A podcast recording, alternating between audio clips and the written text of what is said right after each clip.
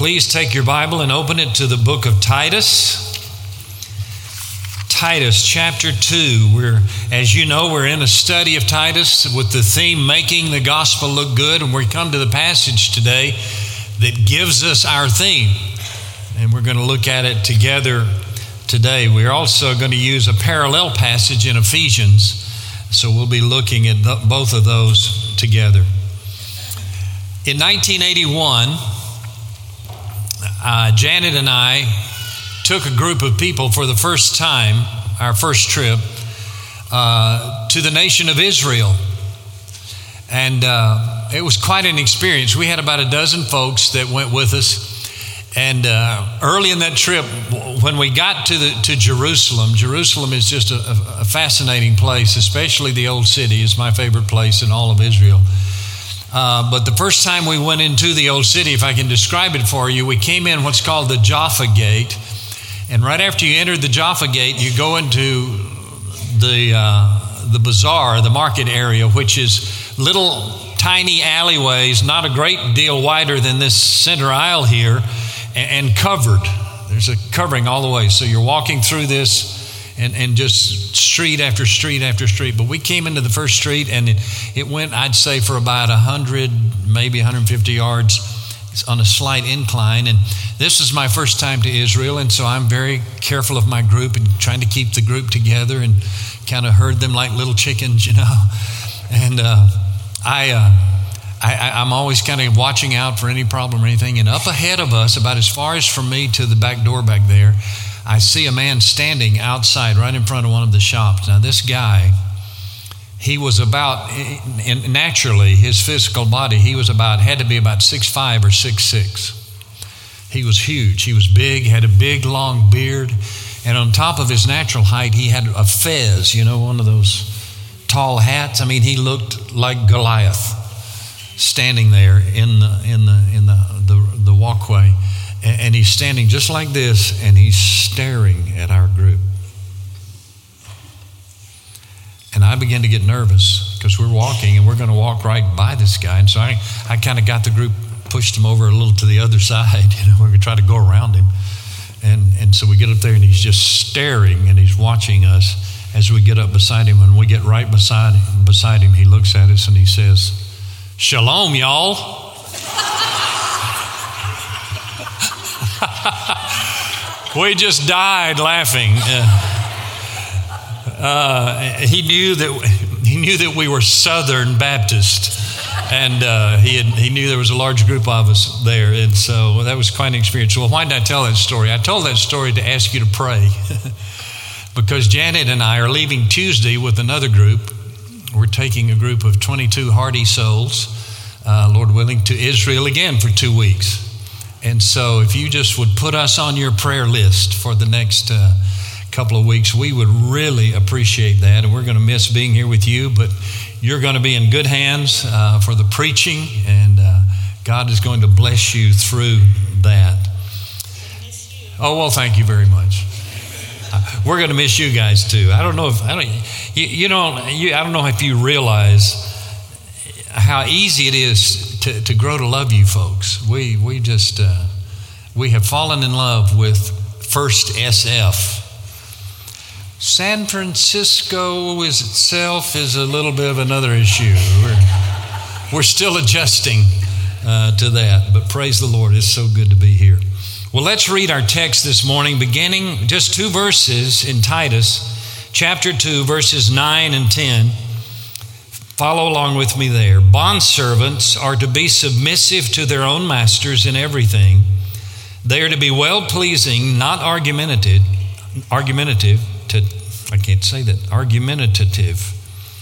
Not pilfering, but showing all good faith, so that in everything they may adorn the doctrine of God our Savior. Now that's where we get our theme. What is the doctrine of God our Savior? It's the gospel. It's what it's the good news of what God has done for us in Jesus Christ. And Paul tells Titus to teach these bondservants to live in such a way that their lives will adorn, will make the gospel look good. And that's what God's call to each of us is. Now, if you'll just put a marker there, keep something there, and go back just a few pages to the book of Ephesians, chapter 6.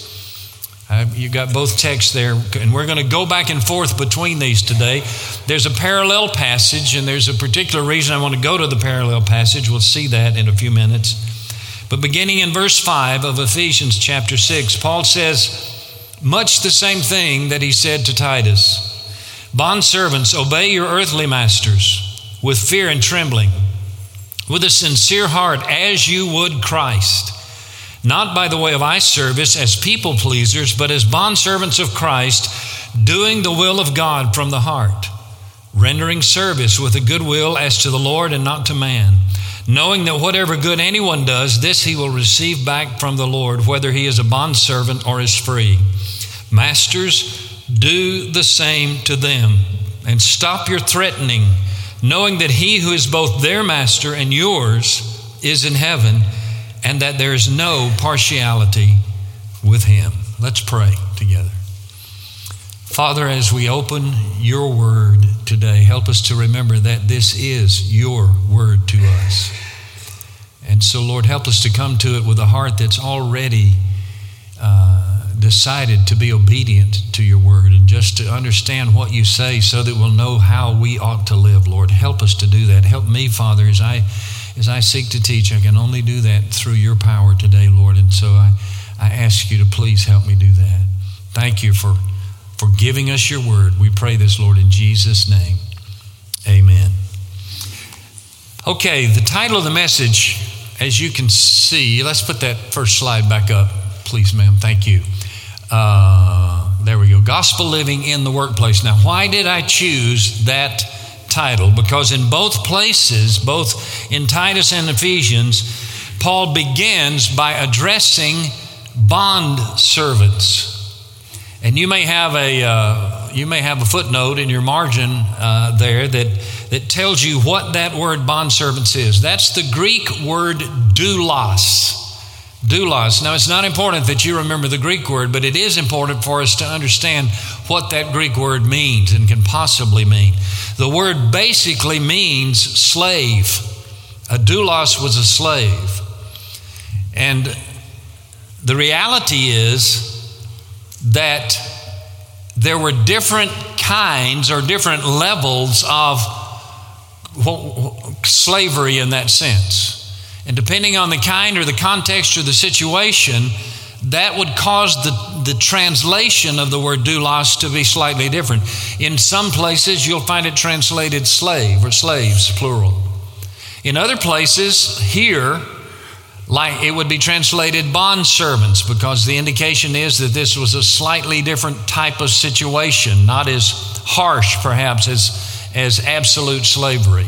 None of this is is describing what we often think of. The minute we hear the word slavery, we think of, of what was race based slavery in the 19th century in America, 18th uh, and 19th century in America, which everyone knows was horribly, horribly wrong and evil. That's not the point. The Bible is not in any way condoning that. So let's just let's say that and get that very clear in the front. But the word also, so it could be slave or it could be bondservant, or it also could be translated simply as servant. Now, a good explanation of this, we won't take time to come and look at it. I know many of you have the ESV, the English Standard Version. In the preface to the Bible, what the uh, translators of the ESV did, they have an explanation of this and why it's translated different ways in different places. I want to share with you what one scholar has written about the situation in the Roman Empire at that time, which is what Paul was addressing. There were an estimated 60 million slaves. Now, this is first century, okay? First century AD. There were an estimated 60 million slaves in the Roman Empire. One, one third of the population of cities like Rome and Corinth and Ephesus. We know about. Uh, a slave, uh, Onesimus, in the Colossian church. And this is what the scholar wrote By the time of the Christian era and the writing of Titus, sweeping changes had been introduced which radically improved the treatment of slaves. Slaves under Roman law in the first century could generally count on eventually being set free. Very few ever reached old age as slaves. Slave owners were releasing slaves at such a rate that Augustus Caesar introduced legal restrictions to curb the trend. Despite this, inscriptions indicate that almost 50% of slaves were freed before the age of 30. What is more, uh, what is more, while the slaves remained his, while the slave remained his master's possession, he could own his own property, including, amazingly, other slaves, and completely control his own property so that he could invest, he could save to purchase his own freedom. In fact, this is an interesting thing. The, new, the nouveau rich extravaganzas of ex slaves scandalized the old money Bostonian Romans. We also must understand that being a slave did not indicate one's social class. A slave was regularly accorded the social status of their owners. Regarding outward appearance, it was di- almost impossible to distinguish a slave from a free person. A slave could be a custodian, a salesman, or a CEO. Many slaves lived separately from their owners. Finally, Selling oneself into slavery was commonly used as a means of obtaining Roman citizenship and gaining an entrance into society. Roman slavery in the first century was far more humane and civilized than the American African slave, slavery practiced in this country much later. Now, here's the key point parallels between the relationships of first century slaves and their masters and between 21st century employees and employees are closer than one might first think. That's why what I want to do today is to use this scripture because I think it has a parallel today with, with us at our jobs. That's the picture of what is being described here in these scriptural passages. It's not is not to address the issue of slavery. As far as I know, there, there are no slaves now. I mean, I know that in, in some of the illicit uh, crime in, in our country, there are slaves, but that's not what we're addressing. I don't believe there's anyone in this room at the moment who is a slave or a slave owner. So that's not what we're talking about. What we're talking about today is bosses and workers, employers, and employees. And we're going to apply these biblical principles to where we are. So I want to see a show of hands. How many of you have a job? Okay? So if you have a job, this is for you. This is for you today. Now, having said that, let's look at the scripture, okay? Beginning in verse 9 here of Titus chapter 2. First of all, let's look at the employees. We'll look at the two groups separately. First of all, employees. He says, Bondservants are to be submissive to their own masters in everything. Now, we looked at that word submissive last week. It's the same word, same idea. It's a military term, it means to arrange under. And so, what Paul is saying to these slaves who uh, were there and a part of the church in the first century, He's saying to them that you are to willingly submit yourselves to your masters in everything. Now, it's not, this is not a, uh, the, the word issue here is not an, it's not an issue of, uh, uh, what's, I don't know a good word. Uh, it's not an issue of fawning servility, if that makes sense. It's not meaning when you say you're submissive and everything, it's not meaning that he's saying to the master, shaking in his boots lest he make a wrong move, or fawning saying, yes, sir, double yes, sir, whatever you say, sir, anytime, sir, you know, that kind of thing.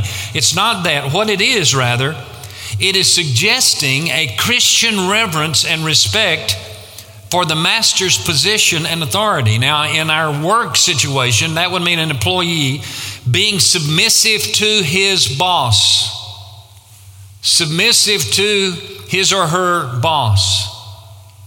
That's what it's talking about this Christian reverence for their position and their authority. Now, let's just stop right there. I'll ask a pastoral question, and only, only you can answer this. Some of your co workers might can answer it for you. But let me just ask you the pastoral question Are you submissive to your boss? Are you one of these kinds of employees who's just constantly resisting everything the boss says and does? The Bible says we're to be submissive to them. Now, what about if there's a non Christian boss? Well, back in 1 Timothy chapter 1, chapter 6, verse 1, Paul says, Let all who are under yoke as bondservants regard their own masters as worthy of all honor, so that the name of God and the teaching may not be reviled. So even if you have, even if you're a worker who has a non Christian boss, you're still supposed to be submissive to them. Why? So that the name of God and the teaching of God, in other words, the gospel, will not be reviled. The way you live and work with your boss has something to say about your claim to being a Christian and following the Lord Jesus Christ. But what if you have a Christian boss? The next verse in 1 Timothy chapter 6 verse 2 says those who have believing masters must not be disrespectful on the ground that they are brothers. Rather, they must serve all the better since those who benefit by their good service are believers and beloved. In other words, what Paul is saying is if you work for a fellow Christian, don't take advantage of that person because they are your brother or sister in Christ. Does that make sense? Now, I can illustrate that uh, with something that I saw happen years ago when I was single living in Burbank in a church there. I had a friend uh, in the church. His name was Jim. And he was. Uh, Jim professed to love the Lord, and he was, uh, Jim was, he was a little different in his personality. But he worked for another man in the church.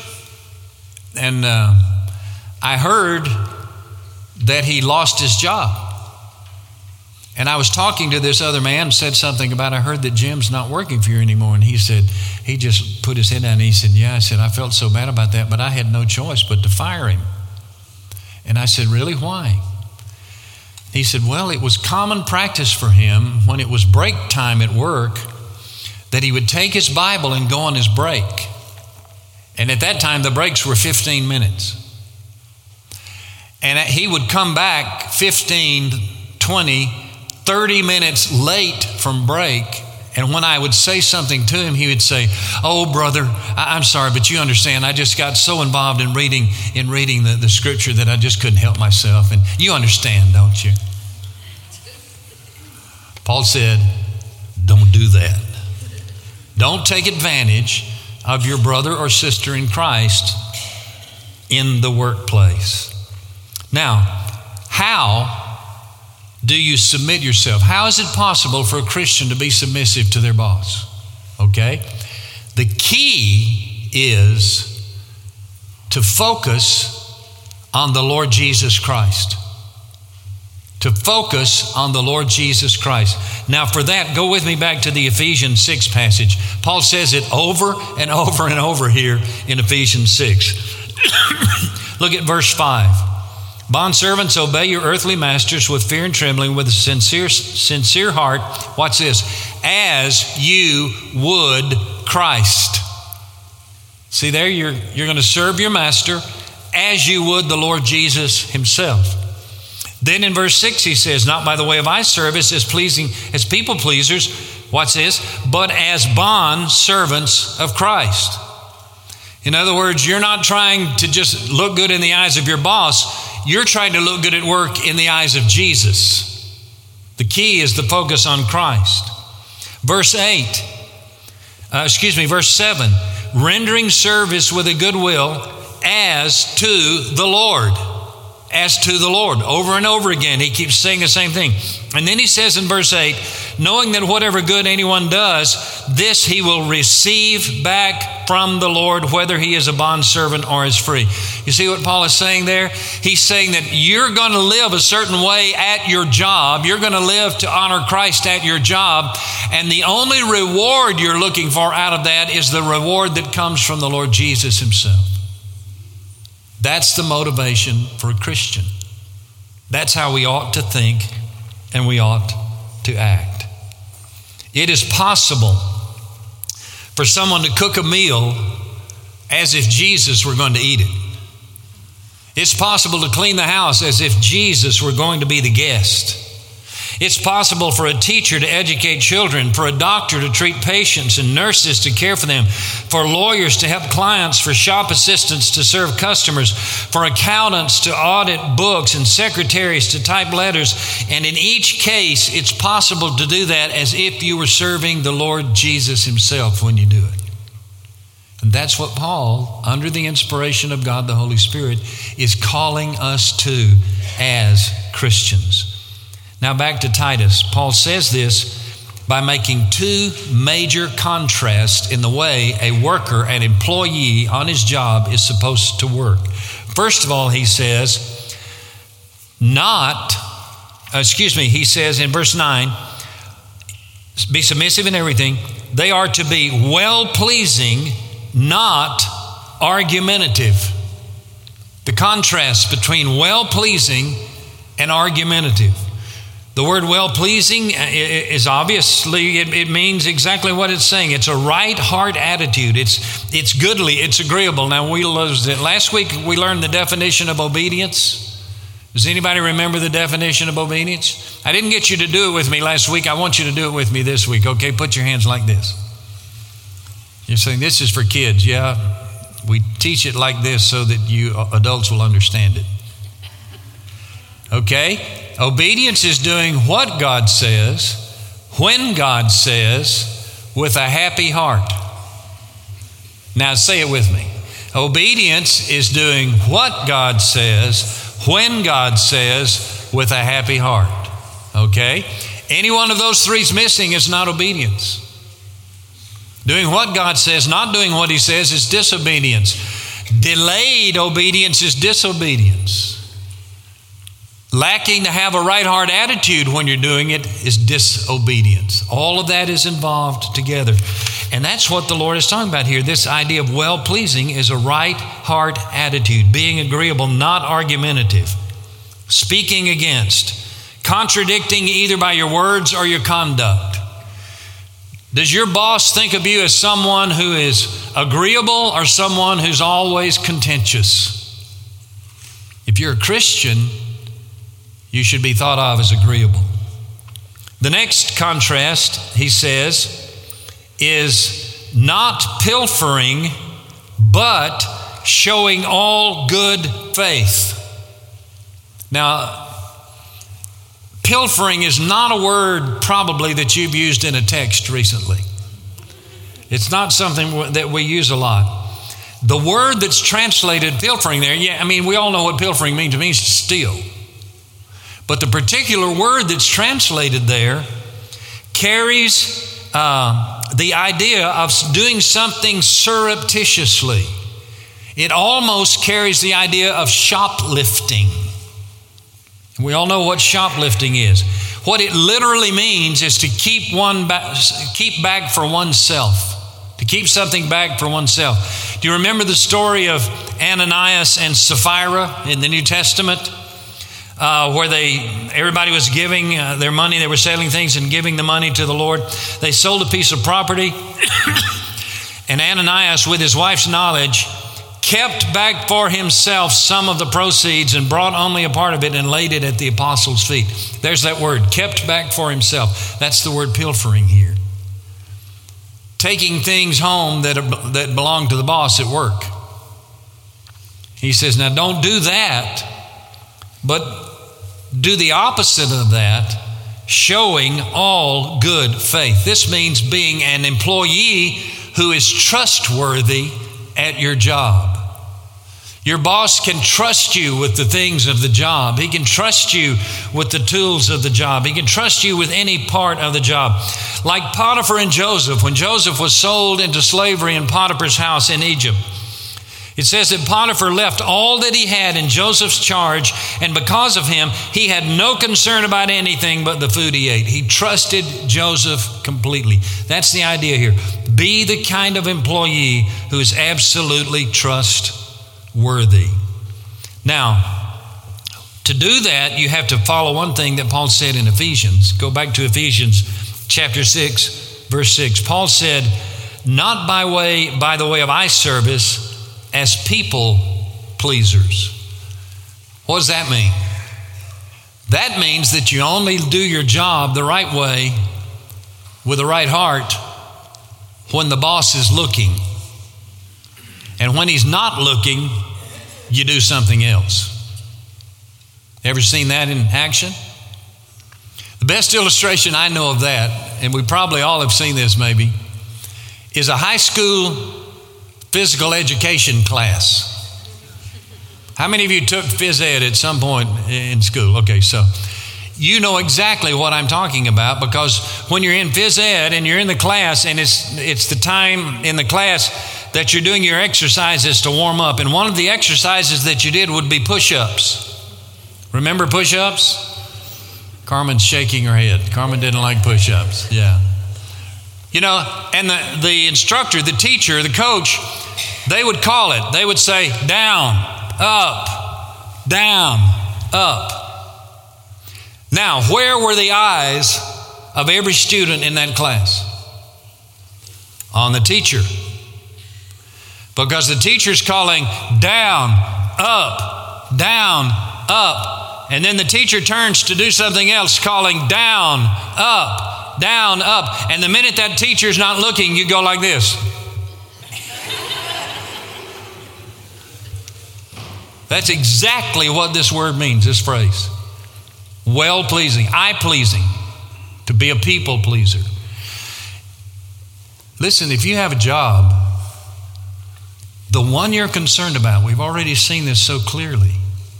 The one you're concerned about who's watching you on your job is Jesus, not the boss. You want to please Jesus. It's not just at work, it's everywhere, right? But what we're talking about here specifically is doing this at work. So now, Let's, uh, let's quickly move from employees uh, to the bosses. What about the bosses? Okay. Over in Ephesians, verse 9, and the reason this is the reason that I wanted to use the parallel passage especially is because uh, Titus doesn't say anything uh, specifically about the masters, but here in verse 9, uh, Paul says, to the Ephesians Masters, do the same to them and stop your threatening, knowing that he who is both their master and yours is in heaven, and that there's no partiality with him. So, what we have here is what I want to call the managerial golden rule. The golden rule for bosses. And the golden rule for bosses is in verse 9 do the same to them. Do the same to them. Stop your threatening, do the same to them. What is the same? Well, Paul has just said that these slaves, these bond servants, they were to render their service with goodwill. They were to do good and, re- and expect to receive back from the Lord. They were, they were to do their, um, uh, their work with fear and trembling with a sincere heart. All of these things that the slave, the bondservant, was called to do, he's now saying, Masters, you do the same thing. It's the same as the golden rule do unto others as you would have them do unto you. You don't just demand, and this is where the threatening comes in. Bosses are not to be just be threatening and to demand uh, obedience and, and doing things and, and bully their workers into doing them a certain way. If you're a Christian boss, you should never lead like that. You should never be one who threatens your workers in that way.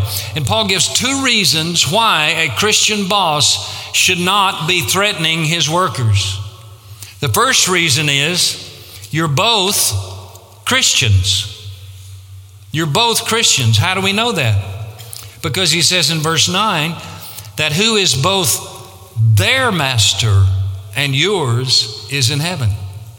So these employees, these bond servants, most often people who had willingly put themselves into this role to better their status in life, you are to understand these people who are working for you. He's talking about a Christian boss with Christian workers because these workers have the Lord Jesus as their master in heaven. So the first thing is the reason that you don't threaten, the reason that you don't bully is because you're both Christians. You have to understand that in Christ, no matter your status, you're all one in the Lord. That's what Galatians 3:28 says. There's neither Jew nor Greek, there's neither slave nor free there is no male and female, for you're all one in Christ Jesus. The second reason that Paul gives for not bullying and threatening your workers, bosses, is that you're both slaves. You're both bondservants. Notice what he says. Stop your threatening, knowing that he who is both their master and yours. Not only do your workers have a, a, boss, a master, but you, boss, have a master. And your master, he says, is the Lord Jesus Christ. Paul said this in Colossians chapter 4, verse 1. Masters, grant to your slaves justice and fairness, knowing that you too have a master in heaven. What God expects from Christian bosses is that they treat their workers with love and concern and care. A good Christian boss must be careful to pay fair wages and benefits. Excuse me. Must care about his employees' illnesses, must be concerned for their marriages, for their children, for their homes, and their education and their future. A good Christian boss cares for his workers the way that Jesus cares for him. That's what Paul is saying here. Now, folks, I don't see how the Bible could be more practical than it is in what it's saying here. But we have to go back and we have to remember the reason why the Lord inspired Paul to tell Titus to teach this. Remember verse 1 of chapter 2. But as for you, Titus, Teach what accords with sound doctrine. And so he gives him these instructions. He inspires this writing for the older men, for the older women, for the younger women, for the younger men, and now for the bond servants. And he says, You are going to live this way. Why? The reason you're going to live this way is so that in everything they may adorn the doctrine of God our Savior. You're going to live this way, Christian boss or Christian worker. You're going to live this way in order to make the gospel look good. That's what God is calling us to through what Paul is writing to Titus. Now, I want to share something with you that was written in the second century AD by a very prominent Christian writer. His name was Justin Martyr. Now, remember, this is almost 2,000 years ago. Almost 2,000 years ago. Here's what he wrote Many who have come in contact with us, talking about us Christians, were overcome and changed from violent and tyrannical characters Either, in other words, they came to know Jesus as Lord and Savior, and they were overcome and changed either from having watched the constancy of their Christian neighbors, or, watch this, or from doing business with Christians. They came to know the Lord Jesus Christ either from watching their Christian neighbors or from doing business with Christians, which prompts a question How many people have ever come to know Jesus Christ as Lord and Savior by the way you do your job? Remember something I said in the last couple of weeks. If you bear the name Christian, you are the best Christian somebody knows. You may be the only Christian they know. And if that's true, they're watching you. They're watching the way you do your job. I had a, I heard a young lady in the church just this week sharing about how she didn't even realize it, but something had happened at work, and she was coming to her community group uh, that night, and on her on her way to leave, or when, when it was time to leave, or something, one of her coworkers said, uh, "Have a good time tonight. I know you're going to your church. I hope it goes well." And, and the girl said, "I didn't even know she knew I was a Christian." They're watching. Oh, that it could be true in the 21st century like it was in the second century. That people would be overcome and changed from being violent and tyrannical characters, either from having watched the constancy of their Christian neighbors or from doing business with Christians.